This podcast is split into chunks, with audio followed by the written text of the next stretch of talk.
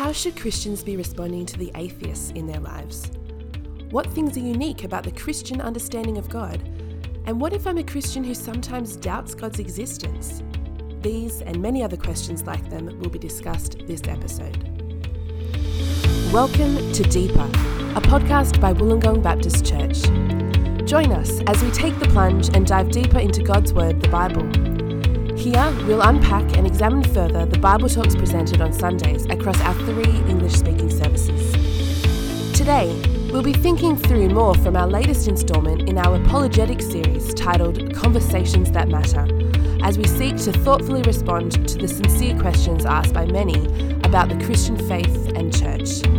So, let's get right into it and dive deeper.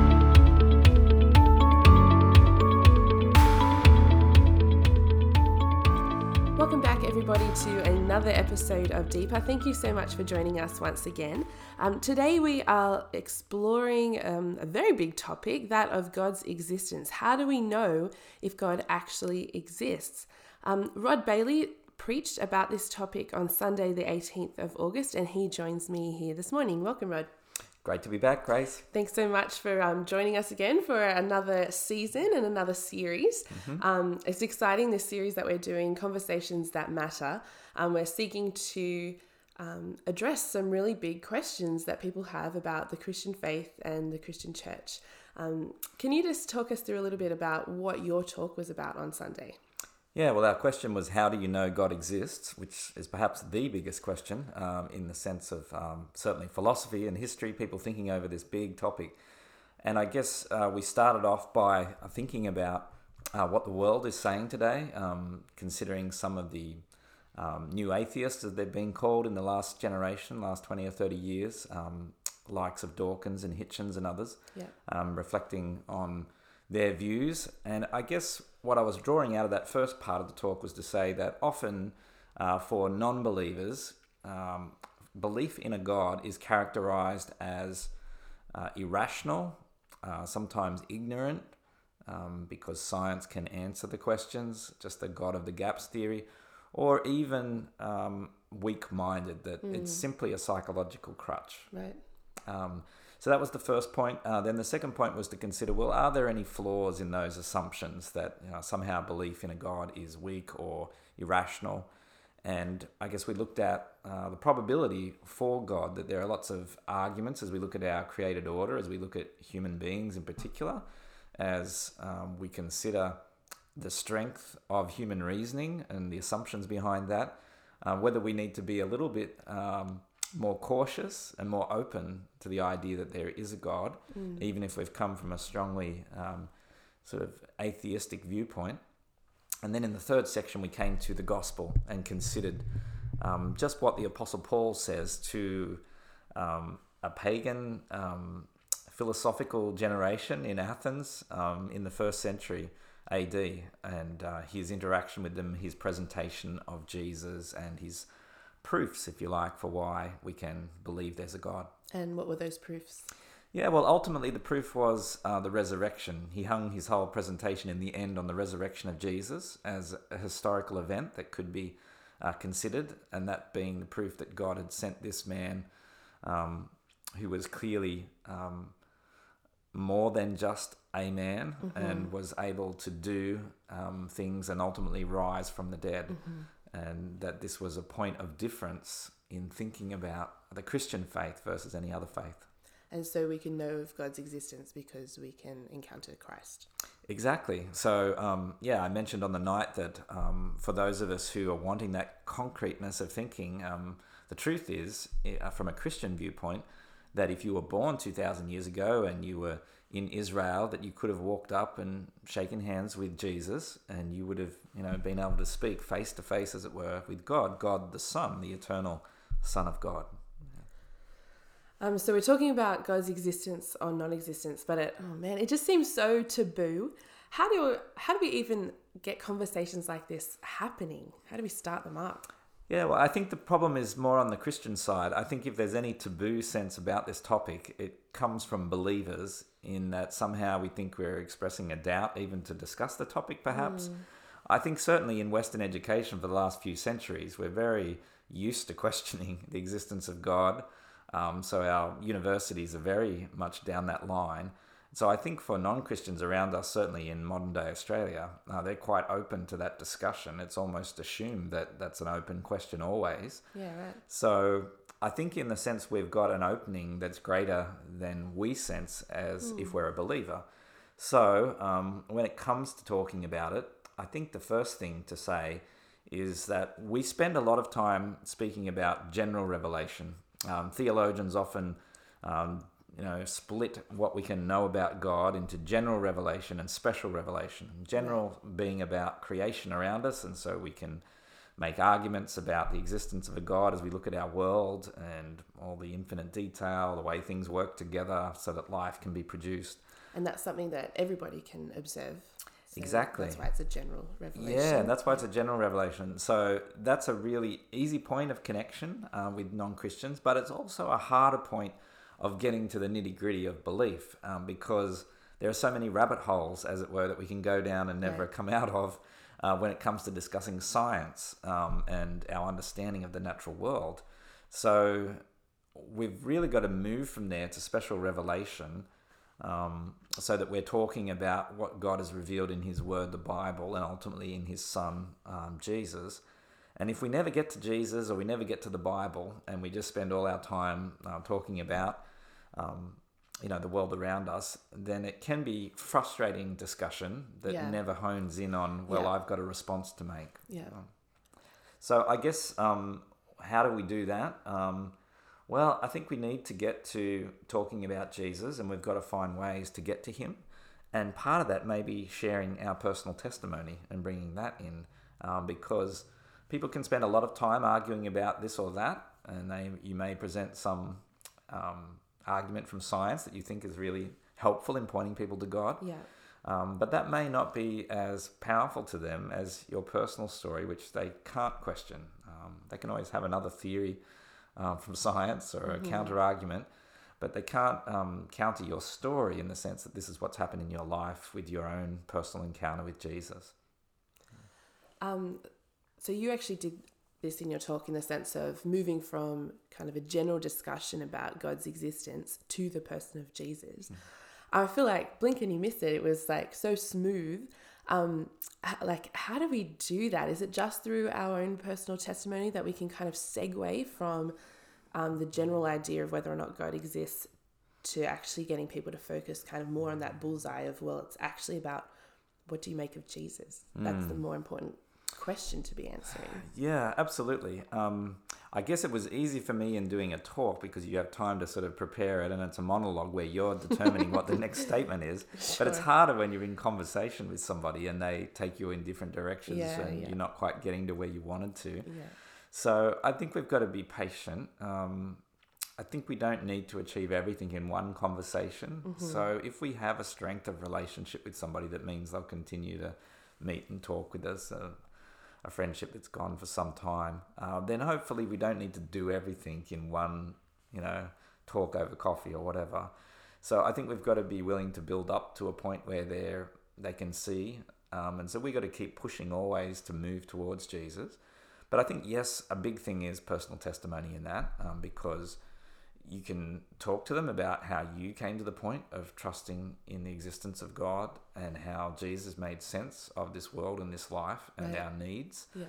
Um, because I think at one level it's it's kind of neat, um, if I can use that word, or objective um, distance, arm length when I'm talking about creation or science or things Sure. like that. Yeah. Um, it only becomes personal often for people when it comes down to my response to God. Yeah. And that's often the problem. There can be a smokescreen of arguments about other things, but the real questions lie behind it, and it'll be about often my personal response to God and what that would mean for my life. Yes.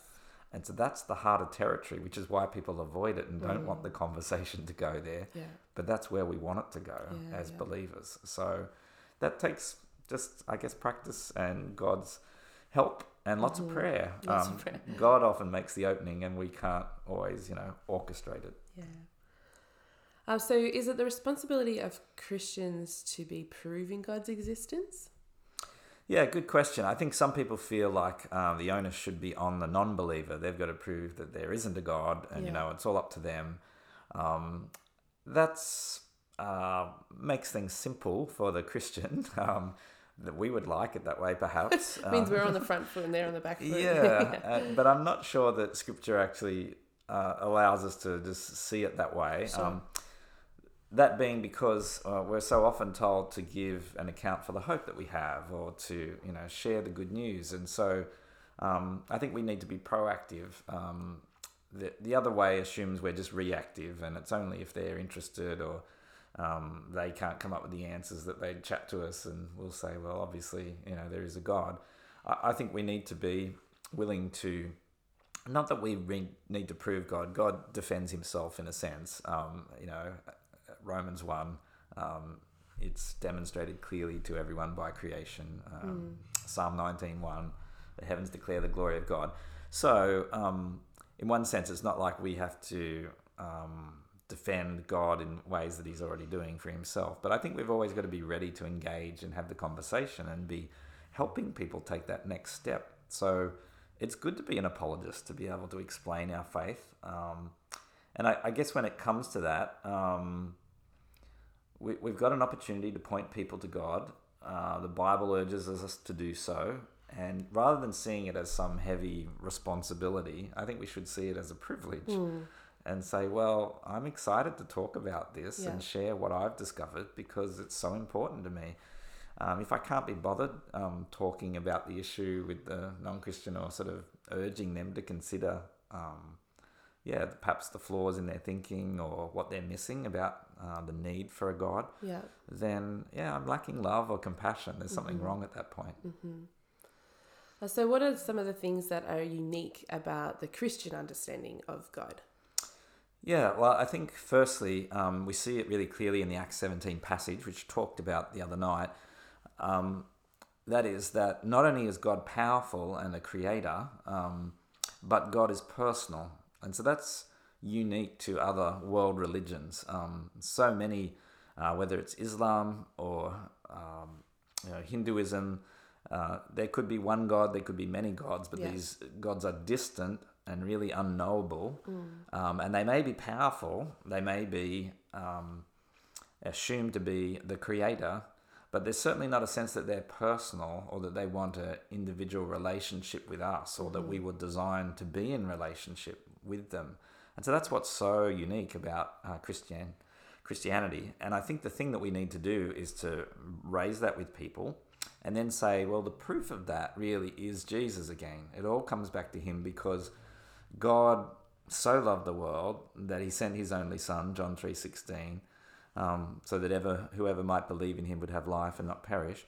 Um, you know, God reaches down to us. He's Yeah. so determined to have a relationship. He sends Jesus, and so we the incarnation is really the ultimate proof of God's interest personally in us because it goes to such great lengths. Um, Jesus walks amongst us, dies in our place on the cross, bears our sins so that we might be forgiven and come to God. So all of these things show us how determined, um, how much of a priority it is for God that He might relate to us. Um, Which is such a beautiful thought. Hey, like I think a number of the other religions, it's really about humanity trying to reach up to God. Um, whereas, yeah, the God of Christianity, well, the real true God, reaches down to us. That's a beautiful thought. absolutely, Yeah. yeah. It's a big um, shift in thinking, though, I suppose. Yeah, it is, and I think what um, yeah, is assumed in that, as you mentioned, is the idea of a ladder to heaven, um, which so many other religions have in a sense, is about you earning your way. Right. And this is why the word grace is so important to Christians, um, that it's this undeserved favor, this unmerited kindness that God shows to us. And the way He does that is by reaching down to us. We can't save ourselves or work our way to Him. So the only possibility is for Him to reach down to us. And He's more than willing to do that. He goes to the nth degree with Jesus and yeah, He bears what we should have borne. So that's, yeah, unique and amazing. Amazing. um, yeah, such a cool thought. Uh, so, should we be relating to different atheists differently? How does discerning the motivation or reason behind someone's atheism affect the way that uh, we should be interacting with them or talking with them about God's existence? Yes, I think we should relate differently to each person, just as we like to be related to as an individual. It's important to understand where a person's coming from. And so, again, this comes back to relationship and strength of understanding of a person, where they're coming from. And we need to do that hard work because otherwise, we'll spend a lot of time talking about things that are really not the key point for them. Yeah. And we won't be making progress. Yeah. So um, I guess I flagged um, some different things um, in the talk on Sunday. And so for some people, uh, it really is about rationality or the reasonableness of uh, the Christian faith or a belief in a God. And so if they're really stuck on that, then we need to engage on that question. Uh, for some, that's not a question at all. They might throw up something about science or we can't believe it or it's irrational, but that's a smokescreen. And when you chat further, really the issue is, well, they think it's somehow a weakness that um, you know we should be able to do things in our own strength. They've been taught from a young age to be self-reliant, and this is humbling and telling me I can't do it and I need to depend on God. And so it it, it fits for me to say it's just a psychological crutch that these Christians need, and I don't need this thing. Yeah. Um, and, and so that's a very different conversation if that's their issue. Yeah. Um, but then again, I think the biggest category is probably the third one, uh, which I mentioned on Sunday, which is all about other questions that sit behind the question, which are really belief blockers. So it's not so much whether there could be a God or not, although they may say that in first instance. It's about something that's happened in this life. And so they've faced personal suffering Yeah. in their own life or in the lives of their family or friends, and they just can't cope with the idea that there could be a God and He's allowed this to happen in my life. And so they don't think there's a God, but it's not really about the question of um, rationality or proofs of whether a God exists. It's about my hard experience, and therefore I just can't accept that anyone's overseeing this mess because otherwise it's their fault Yeah. and therefore I don't like them Yeah. um, or it's about um, I've made choices with my lifestyle, moral choices, the way I'm living that I understand are judged by the God of the Bible or and, or some other um, sort of thinking along those lines, and therefore this God is a killjoy or a constraint or you know a problem. And so my way of dealing with that is to say there isn't a God, Right. and therefore I'm free to live how I want because these morals can only be imposed on me if there is this God that you're claiming. But if he's not there, then I can do what I want. And so it's this fight for, um, yeah, my rebellious freedom, as it were. And, and that's really the issue. It's not so much prove to me there's a God. So, th- so many of these kind of questions sit behind somebody's uh, reluctance to have any belief. And if we work that out and we can have a conversation about that issue, Right. then that the issue about God's existence may evaporate suddenly. As it moves into something more within their own hearts. Yes. Yeah, yeah. Uh, well, what if I am a Christian, but I myself sometimes have doubts about God's existence? What do I do then?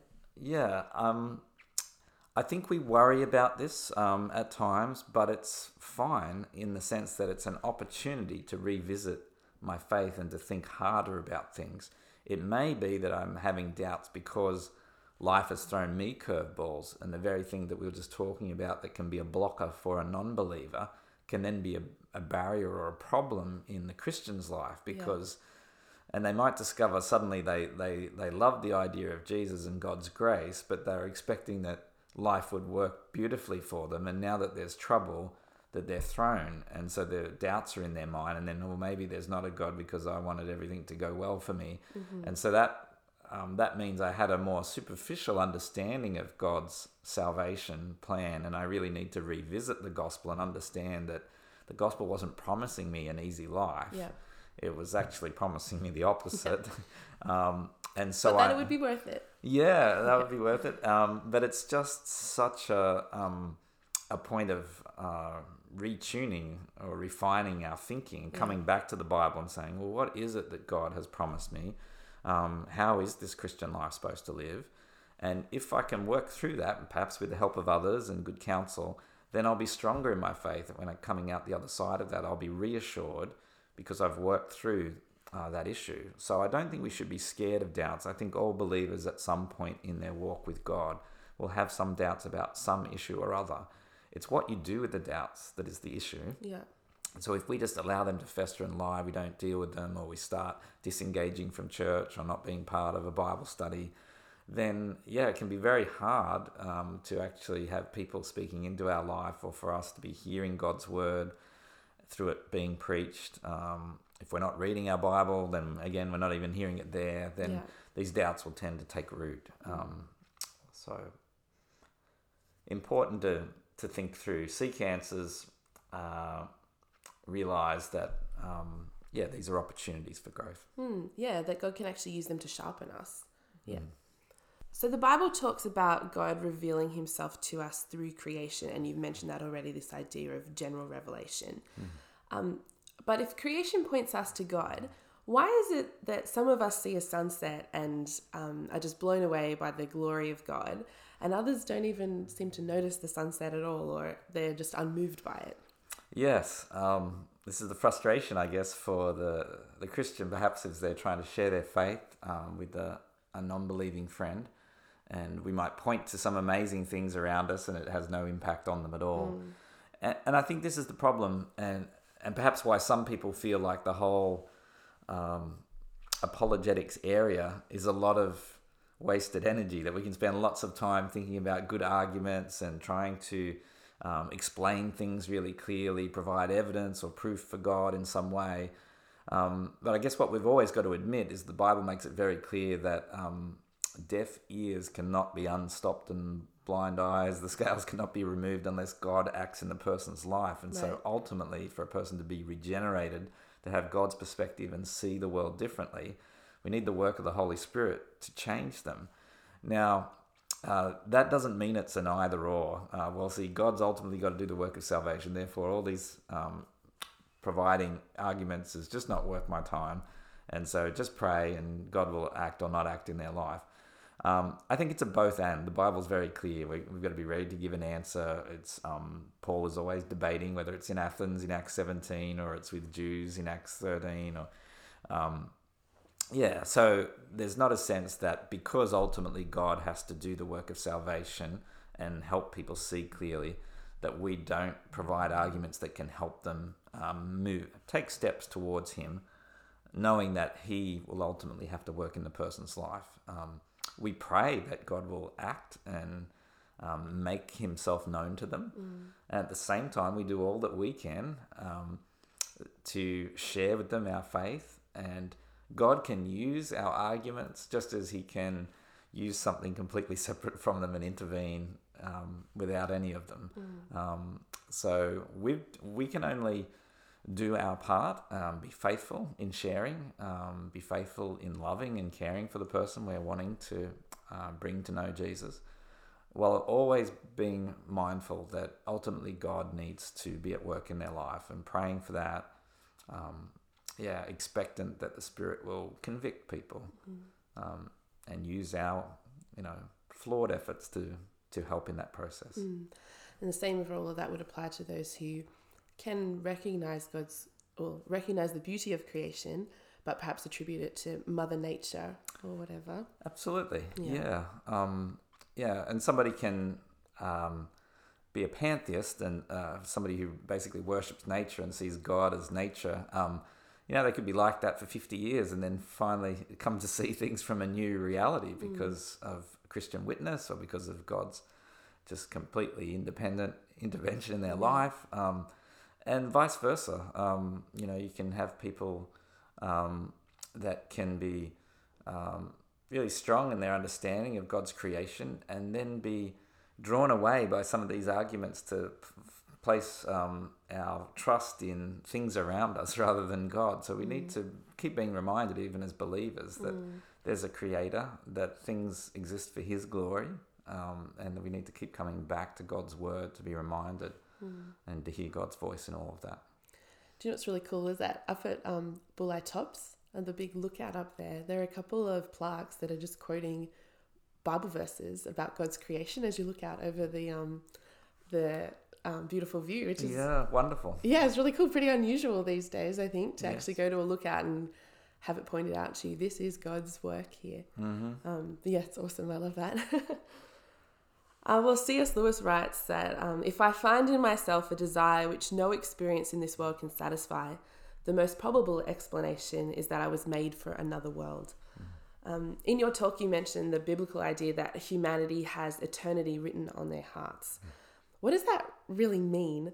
Um, and how ought Christians to live in light of that otherworld yearning? Mm-hmm. Yeah, well, it's a unique claim there in Ecclesiastes 3.11. And I think the the thing that we need to come back to is, is Genesis 1, firstly, that we've been created in the image of God. And so God uh, is a creative, uh, personal, powerful being. Um, we are made in his image, and so we've been made as the pinnacle of his creation. We're unique from the rest of what exists in this uh, world that he has made. And so there's something uh, special about us that um, is linked to God, that has a connection to heaven, as it were, um, that makes this world dissatisfied, dissatisfying ultimately, that we long for something more mm. than this brief life. Yes. And 70 or 80 years um, seems a long time when you're a teenager, but um, as you get older, it is a flash, uh, as people say. And I think the, the older we get, the more we we realize this sense within us that we're longing for something um, beyond um, just a few years. Mm. Um, yeah, uh, we don't want to die. Yeah, yeah, that's right. There's there's this um, desire within us for uh, something um, that is um, eternal. That you know, people are always wanting to leave a legacy. You know, yes. if only I could have an ongoing impact. Why do we long for that? Mm. Why are mm. we not just content that people will forget about us in a generation, which mm. is really the truth. The reality, yeah. Um, because we, we want to have this ongoing um, impact on others around us, on this world. Um, we're longing for something more than the, the smallest input that we feel we have. And I think that just um, is the way God has wired us. And so I think non believers feel this all the time, just as believers do. We're all made in the image of God. We have this wiring that's making us want something more. And so there is this searching, this desire for something greater, which should lead us to God. It often can, in our sinfulness, lead us in other directions, mm-hmm. but we're looking for something beyond ourselves. Um, and so some people will yeah, make a God out of nature, like I said before. They can make a God out of themselves, as it were. They can make a, a God out of other things that they serve, but they're going to fill this hole within us yeah. with some God or other, some God shaped alternative. Um, and so you just have to decide what it is you're worshipping. Mm-hmm. And if you're not worshipping uh, the true God of the Bible, then you will be worshipping something.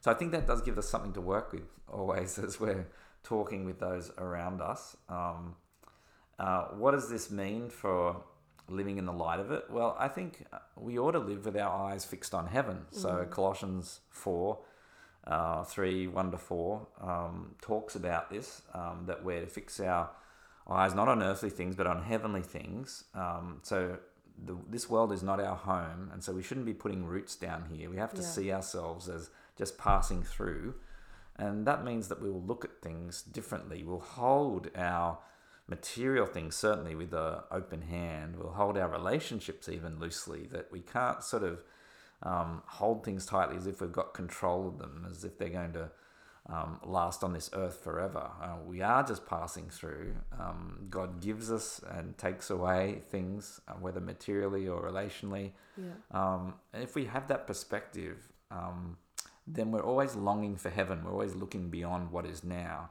Um, the problem when you take God out of the picture is that you become very uh, rooted in this life. It's all about this world and your happiness in the 70 or 80 years or whatever you're blessed with.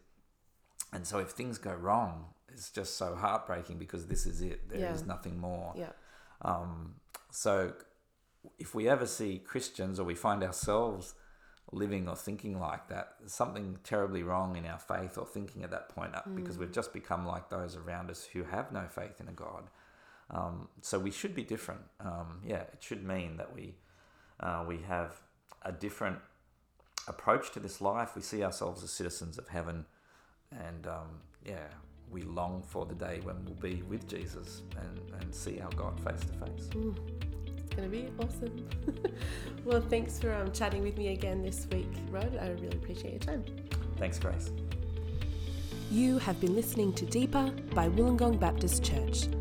We'd love you to join us at any of our services this coming Sunday. For details and to hear further content, please head to our website at wollongongbaptist.org.